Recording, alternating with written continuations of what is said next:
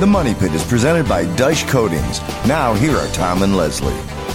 Coast to coast and floorboards to shingles, this is the Money Pit Home Improvement Show. I'm Tom Kraeutler. And I'm Leslie Segrete. And we are here to help you take on the projects you'd like to get done around your house. So if you're working inside or out, reach out to us with your questions. You can do that by dialing 1 888 Money Pit. That's 888 666 3974 or for the quickest possible response, just go to moneypit.com slash ask and tell us how we can help. Coming up on today's show, if you love old homes, have you ever noticed that many old houses have a sort of old relic, kind of an old antique in their basement? We're talking about a single solitary standalone with nothing else around it toilet. We're going to get to the bottom of the story behind these low level commodes. Very interesting. Not a lot of privacy, but you know. There's a purpose. There's a method to the madness. I'm sure there is. And also ahead, are you looking for an easy way to make your HVAC system more efficient? Well, it might be as simple as changing your furnace filter, but not all of those filters are created equal. So we're going to share how you can pick out the one that's right. And if you own a home, you probably also own a homeowner's insurance policy, or, or, at least we hope you do. But do you know if that policy provides enough coverage to cover a fire, a flood, or any other major claim?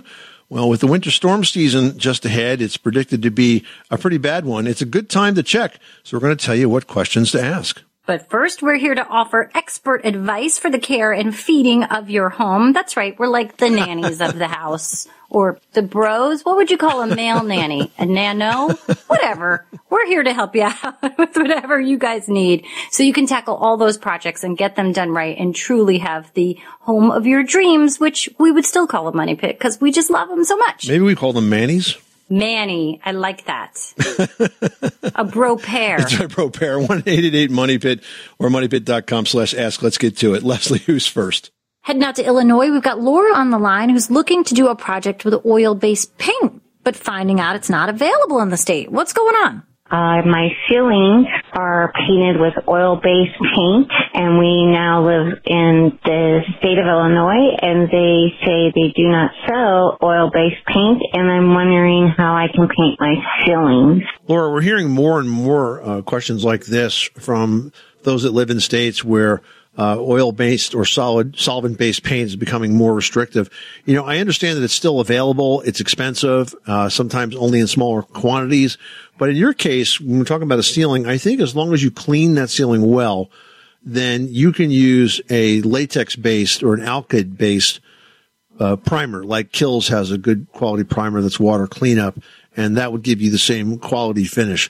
And, you know, we got to remember that the, the primer is, sort of the glue that makes that paint stick. And so as long as you have a clean surface and you use a good quality alkyd primer, I think you should be okay. And you could put ceiling paint on top of that, which by the way, also has different qualities to it. So make sure you look for ceiling paint. And my recommendation, Leslie, with this is to always use flat because if you use anything with the sheen, you're going to see those defects, right? Those like nail pops and stuff. Well, I mean, anything with the sheen is going to make any imperfections super obvious. So once something starts to kind of go awry, you're going to notice before you would with the flat paint. So I would definitely recommend a lesser sheen when possible. David from Mississippi's on the line and has a question about a decking project. What's going on? I tore down my old deck, uh, wooden deck. Uh, for the most part, it was built with untreated lumber. Okay. So I've been uh, pricing lumber at Lowe's and a local place called Marvin's, and Marvin's has uh, that YellaWood, and Lowe's doesn't. Is there a difference in the lumbers, exterior lumbers? Well, uh, YellaWood is actually not the color yellow; it's Y E L L A. It's a brand name, but they're both treated lumber, and and basically, I think you can fairly compare one to the other by making sure that you're what the rating is for it. Now, on the end of the lumber, there's really two ratings: above ground or ground contact. So above ground is going to have less preservative in it, and ground contact that's kind of like for like uh, like six by six timbers where you're say building a retaining wall and that sort of thing. But I think if you uh, compare the above ground contract boards in either retailer, you're you're, you're going to be, be able to make apples to apples comparison. I think they're pretty similar. Okay, well, that's all I really was uh, wanting to know. So I appreciate all right. that. Did the deck come down easy because of all the rot from the untreated uh, untreated lumber? Oh yeah, it came down real easy. Putting it up was easier than taking it down. yeah, that's right. all right. Well, good luck with that project. Thanks for calling us. Hey, you want to make our day? well, go ahead and leave us a five star review on Apple Podcasts, and we'll be jumping for joy. Plus, you guys, your feedback helps us make the show even better for you. Just go to moneypit.com slash review. If you'd like to resurface your kitchen counters, there used to be limited options, but that has changed thanks to the products that are out from Daich Coatings. You may have heard me talk about the Lux Rock, which is like the faux granite finish that I put on a countertop. It's actually it has real granite mixed in with it, but man, I tell you, it's absolutely beautiful. In fact, I had a friend of mine over the other day who's a very talented architect, and I told him about it. And when he saw it for himself with his own two eyes, he really couldn't believe it. Well, guess what? The folks at Daich are out with a new product. It's called the Marble Dream Resurfacing Kit. It's a roll-on marble resurfacing kit for countertops, vanities, and tabletops. Very easy to do. No special skills are needed. Everything you need is in the kit and ready to go. It will give you a tough, resilient marble surface. You can get the defined vines or the soft swirling vines. It really, truly replicates the look of real marble. It is available for 169 bucks, but we are giving away Yes, we are giving away the Marble Dream Resurfacing Kit from Daich Coatings to one lucky listener to today's program. So make that you. Reach out to us with our questions. You must call, you must ask a question. And if you do those two things, we will toss your name in the Money Pit hard hat, and you might just be winning the Marble Dream Resurfacing Kit from Daich Coatings. The number again, 1-888 Money Pit, or you can go to moneypit.com slash ask and click the blue microphone button. All right, now we've got Sarah on the line with Foggy Windows. What's going on?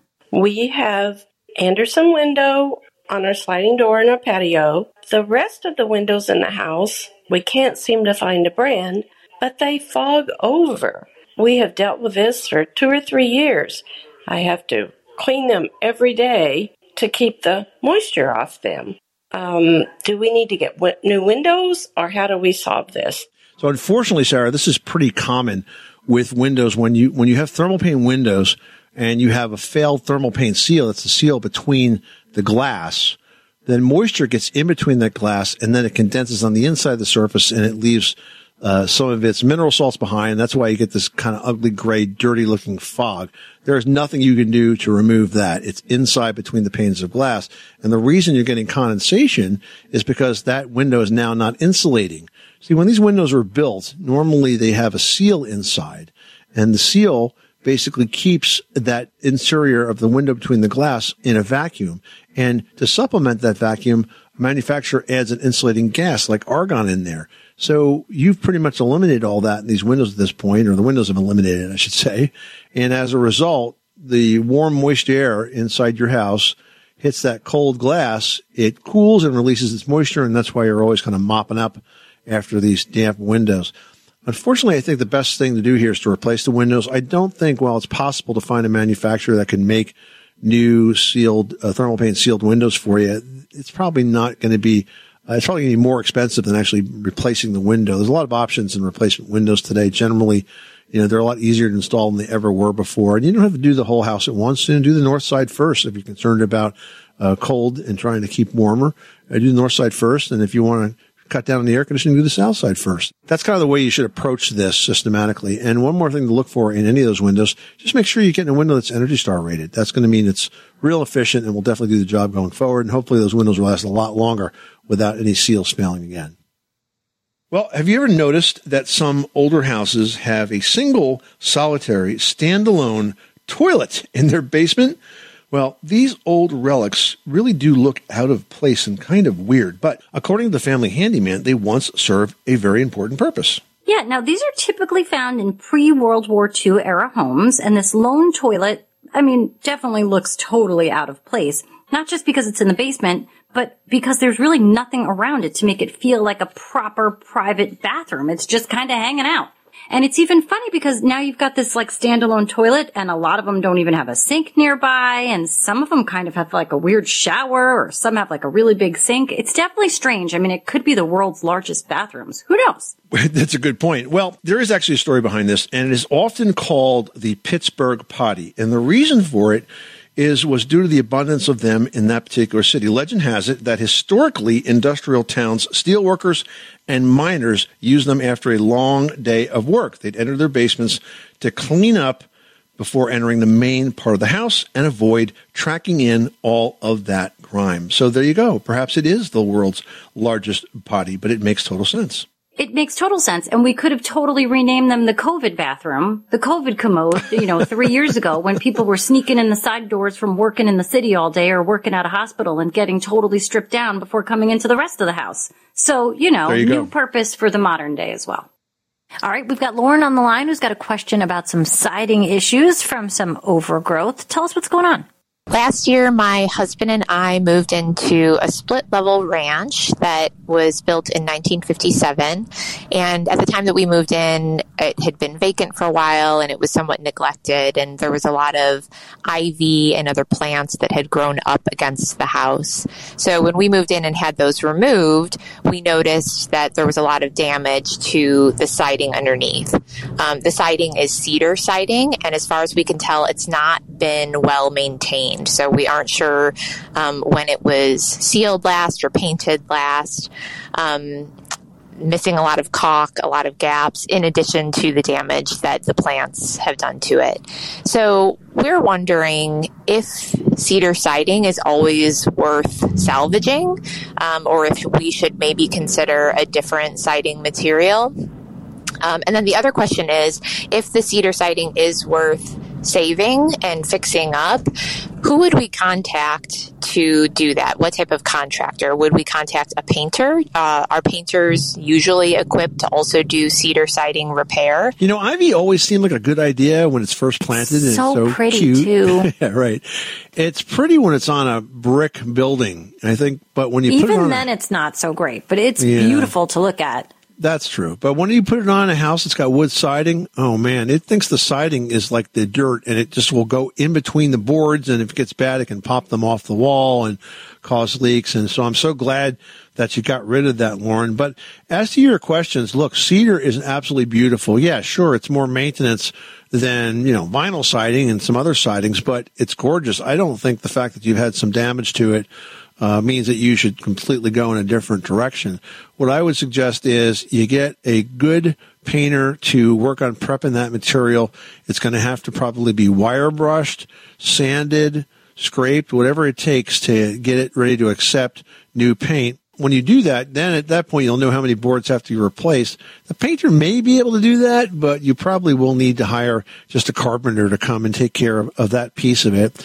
Then in terms of staining it, I would recommend that you prime it and then use a solid color stain because that's going to last the longest. And after it's stained, then you can go ahead and, and caulk the seams and that's, or caulk it around the windows and doors. And that's something that the, that the painter uh, will definitely do.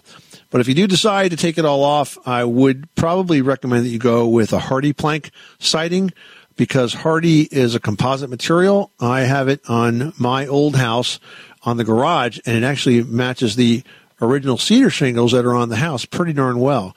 I like the fact that it was factory painted and I've had it for like, I don't know, probably 20 years now. I haven't had to touch it with a paintbrush. I'll tell you that. It still looks as good as the day it was on, installed, but it's expensive. So, you know, those are your options. I don't think you have to tear it all out just because the ivy got a little too close to it. I do think you can restore it. It's so interesting when you see like all the little suckers from the ivy, Yeah. like the remnants of what it leaves on the siding, whether it's brick or any other material. It's just amazing how strong it is. Yeah. And it can grab into anything, but when you have cedar, it's a, it's like a perfect medium for it. Yeah, I even have the um, you know, the Hardie shingles on the side of the house, and it got underneath it on the side as I was cleaning stuff up. I was amazed. It for sure. I was amazed at how quickly it got in and around and under things. Heading over to Alabama with Sonny on the line, who's got a question about peeling paint. What's going on? Yeah, well, uh, on the ceiling uh, and on the walls of my bathroom, uh, the, the paint is just peeling off in large uh, pieces there, and I didn't know what would be the best thing to do is peel it all off or uh, treat it some other way or whatever to do to it to get that fixed in there. Hey, Sonny, when's the last time you painted the bathroom? Oh, it's been it's been probably five years at least. Okay. And this is a new problem then? It lasted Yeah, five it just years. started peeling real. Actually, uh, actually, it, has peeled a little bit, but small pieces, you know, places. But this is big time. Yeah, and when you painted it last time, do you remember if you uh, used a primer on the walls first, or you just put another coat of paint on top of what was there? Actually, actually, I just had it painted. I had a, a professional painter to paint it, but Mm. I don't know what he did. I didn't Yeah. supervise it or anything. Yeah, well, okay. So here's the thing. Uh, normally, you know, if you're going on top of an old paint job, and if you have any area where you're concerned about adhesion, especially, or it's just an old surface, it's always smart to do uh, to do a primer coat because that's like the glue that makes the paint stick. Now, when the when you the peel that you're seeing coming off, do you think is this peeling back to the to the layer you had before you had it painted last, or is it pulling deeper layers of paint off? I think it's just one layer. So this all tells me that I don't think the walls were prepped right and probably didn't have a primer applied when they did that job five years ago for you. So unfortunately, you are going to have to pull off all of this old paint because you can't put good paint over bad paint.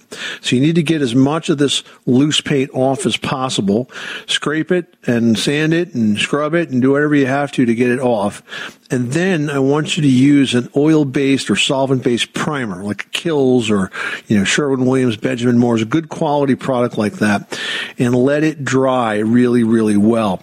Now that's going to give you a good surface that's going to do two things. First of all, it's going to make sure that the next layer of paint you put on there adheres properly for five years and well beyond. And secondly, it's going to make sure that that new layer of paint flows nicely and smoothly and looks fantastic when you're done. And unfortunately, there's no shortcuts here. You just can't put new paint over that peely paint because uh, it's just not going to stick.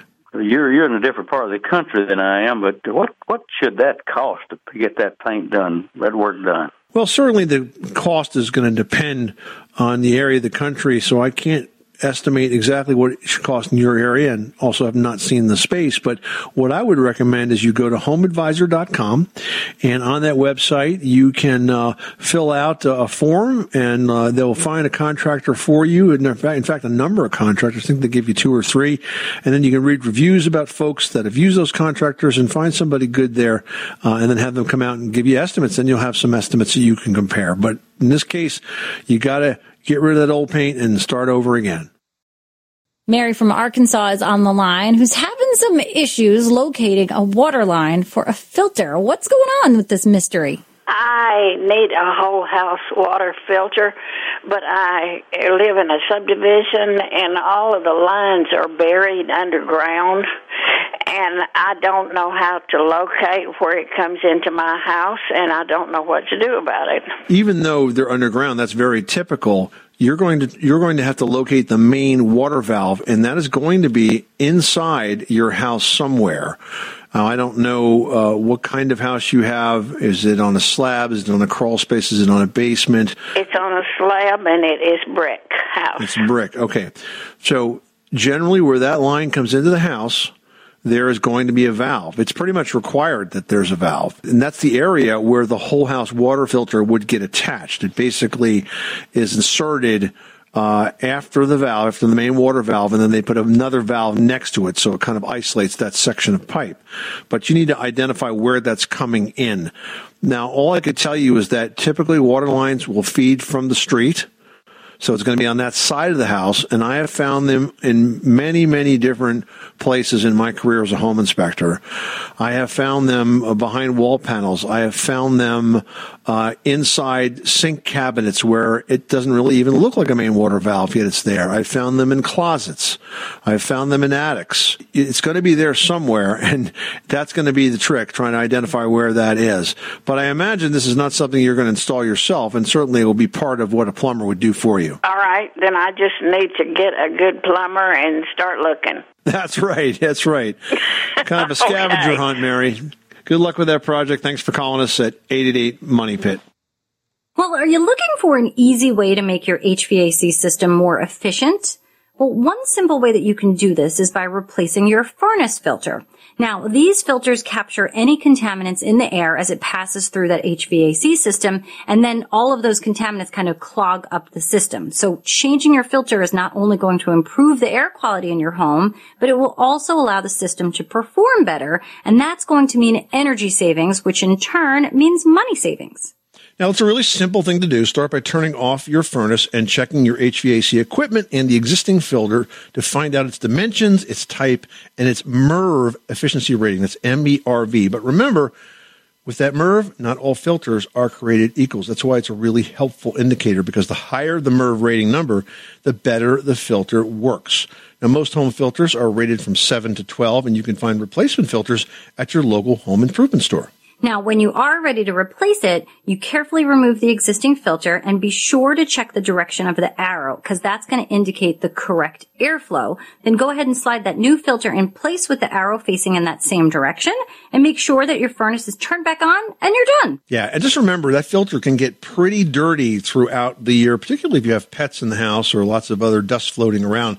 So check and change that filter regularly throughout the year to keep your air clean, your costs down, and your system working longer and better. Ted in Texas is on the line with a flooring question. How can we help you? I've got a concrete floor that's that's stained. Okay. It has in the kind of in the living area. Um, we you know we put down a couple of, a few times we put down you know wax. We waxed it, and it's pretty much worn off now. But it's a dark it's a real dark red stain. It's pretty dark, and we're really tired of that. So Okay. we were thinking of putting down, um, you know, um, some flooring, and Okay. um, just wondered, like, do we need to strip the floor? For, do just strip on it first, or can we just like lay it down on top of it? Um, you know, what's what's a good thing? You don't have to strip anything off that old concrete floor. With all the flooring products that are available today, you can lay it right on top of the concrete, and you've got a lot of choices. Um, Ted, you you can use a laminate floor.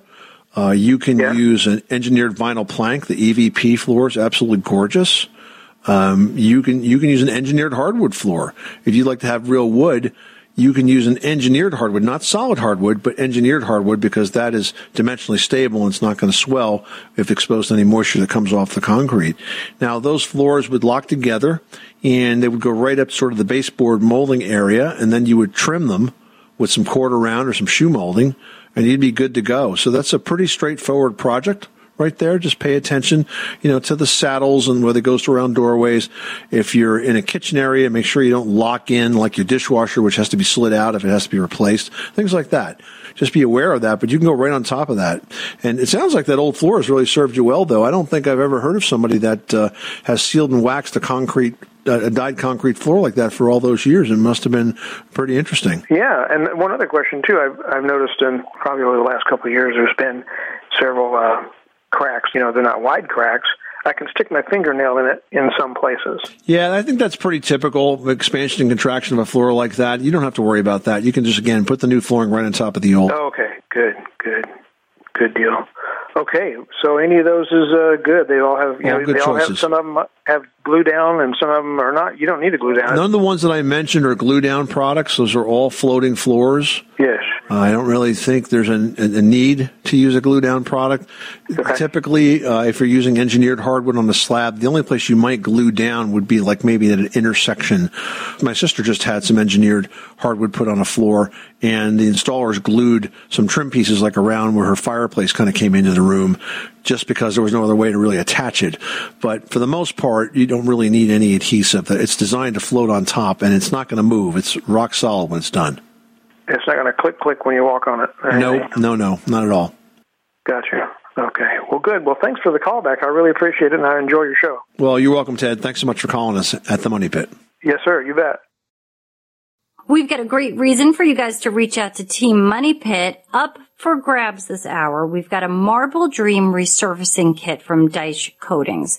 Now, what I love about these resurfacing kits, and especially this one from Daich, is that you are going to get a beautiful marble-like surface. And I mean, it is easy to apply. It looks super realistic. It actually has some real stone in it. You can have defined veins. You can have soft swirling veins. And I know it sounds like a complicated art project, but let me tell you guys, it is very easy to apply and you will be thrilled with the results that you get. And you might even be fooling yourself with the results. Check it out online. You can find it at daichcoatings.com. That's D-A-I-C-H coatings.com. It's a prize pack worth $169, but it could be yours for free if you call us up with a question this hour. That number again is one eight eight eight Money Pit, or just go to moneypit.com slash ask. Christine in Alaska's on the line with a question about insulation. What's going on at your money pit, Christina? Actually, my question is how do I keep my floors above the um, unheated crawl space warm? And I was wondering if we could insulate the floor underneath without, but would that cause the pipes that are down there to freeze? No, it wouldn't cause them to freeze. The crawl space is designed to be an unheated space, but since you're going to be down there anyway, what I would tell you to do, Christine, would be to insulate those pipes. So you can do that with pipe insulation that basically is designed to be wrapped around the pipe. And when it comes to the corners, that's where sometimes people get a little lazy. Make sure you insulate the corners real well by cutting the joints perfectly. They're they're you know made of uh, foam rubber, so you can easily snip them. But I would insulate all the pipes, and then I would definitely insulate the floor. In fact, I'm surprised it's not insulated now. You want to choose an insulation that is as thick as the floor is deep. So if it's two by tens that are your floor beams, make sure you use 10 inch deep unfaced fiberglass insulation. Get it up there in between those floor joists. And then that can be supported with wire hangers. They're kind of like thin wires that are a little bit wider than the floor joists are apart, and they sort of stick into the wood on both sides and support that insulation in place. And I think you will see an amazing difference in the warmth of those floors once you do that. That sounds great. All right. Well, it's going to be a much warmer winter for you as uh, as a result. Good luck with that project. Thanks so much for calling us at 888 Money Pit. Well, having homeowners insurance is important, but knowing whether you have enough insurance coverage for your home and its contents truly is key when it comes to filing a claim. But how do you know if you're underinsured or not? So here's a couple of things to check for. First of all, replacement cost coverage for your dwelling. That's the most common type of insurance, and it's not based on the current value of your home, but on the current price of rebuilding it from scratch with the same kind and quality of materials based on construction costs where you live. So make sure you have replacement cost coverage. Now, one way to find out how much you need is to simply Google the average cost of construction per square foot in your state. Then go ahead and multiply that per square foot rate by the square footage of your home to find out how much insurance you should be having. And if you're remodeling and spending at least 5% of your home's value on a project, you should also increase your coverage accordingly. So it's kind of like a sliding scale as you start to do work on the house. Now that covers the dwelling. Let's talk about your stuff. You don't want to neglect having enough coverage for the contents of your home, which can also mean purchasing separate endorsements for items that are not ordinarily included, like jewelry, some sorts of antiques, and other valuables. So make sure you take time to itemize those belongings and confirm their value. Yeah, and also don't overlook the importance of liability coverage included with your homeowner's insurance policy. This is going to protect you in case of personal injury or property damage, and even the smallest accidents, guys, can be expensive. So increasing your liability coverage by several hundred thousand dollars may only add a few dollars to your annual premium, and then it protects you if you're held responsible for a guest who say trips and falls while visiting your house. I mean, all of these are in the realm of possibility. So you want to make sure that you have actual coverage. It's super important. I mean, it might be tempting to try to save some money by keeping down those insurance policy limits, but being underinsured when the need arises can be a very, very costly lesson. So make sure you make the smart decisions when it comes to setting up those policies. Grant reached out to Team Money Pit and says, My kitchen countertop is tile and my old cast iron sink has begun to rust. Can the sink be replaced without removing the tile or is there some product that I should be using to just recoat the sink? I mean, this definitely could be a messy project, especially if you love that tile and you want to make sure you don't mess it up. Or if you love that cast iron sink, I mean, so many folks love that style today and you really want to preserve it, right? So you can get that sink out, first of all, without taking the countertop apart if you need to replacement. You're going to need to use a tile saw to grind or saw out the grout that's between the sink and the tile, loosen up the plumbing fixtures, and then just try to work it loose a little bit at a time. You know, be careful because the tile is probably not as secure to the countertop as the sink is, and you could loosen it up. You could break it. You could pop off a few tiles. If you do, try to save all the pieces because once that sink is out, you have a good chance of being able to replace those, reset them, especially if they're not broken. If they are broken, you can try to find a matching tile or find complementary colors and sort of make a feature out of it. Now, in terms of refinishing that sink, you know, Grant, um, for years I would have said no, but about a year ago I found a product that I used to refinish what would have been a 1950s or 60s cast iron tub that was in terrible condition, but it was a really unique shape to it.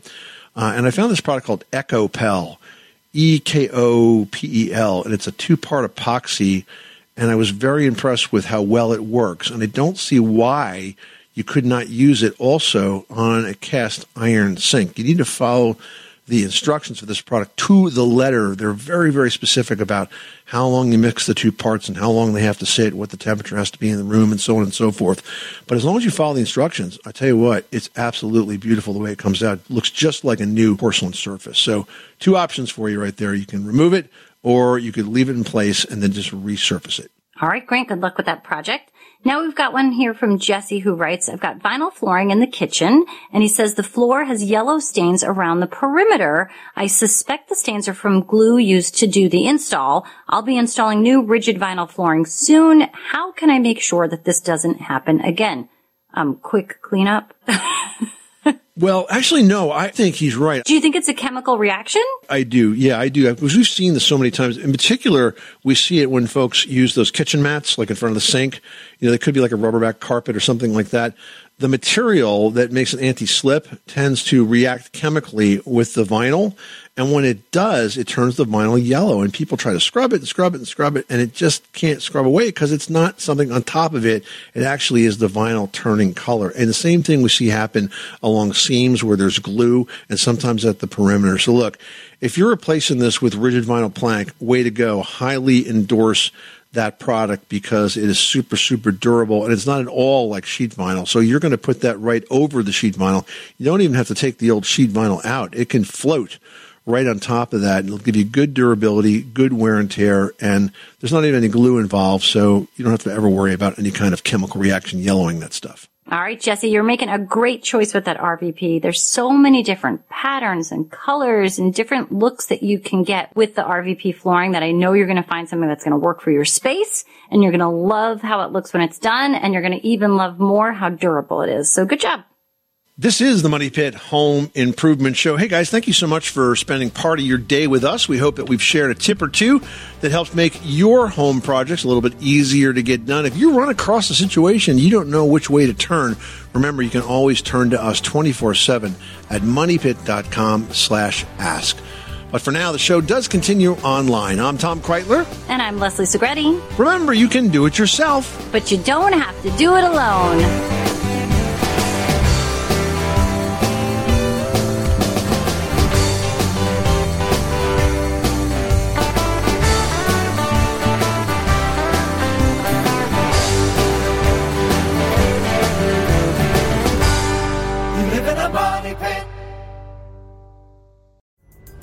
Pulling up to Mickey D's just for drinks?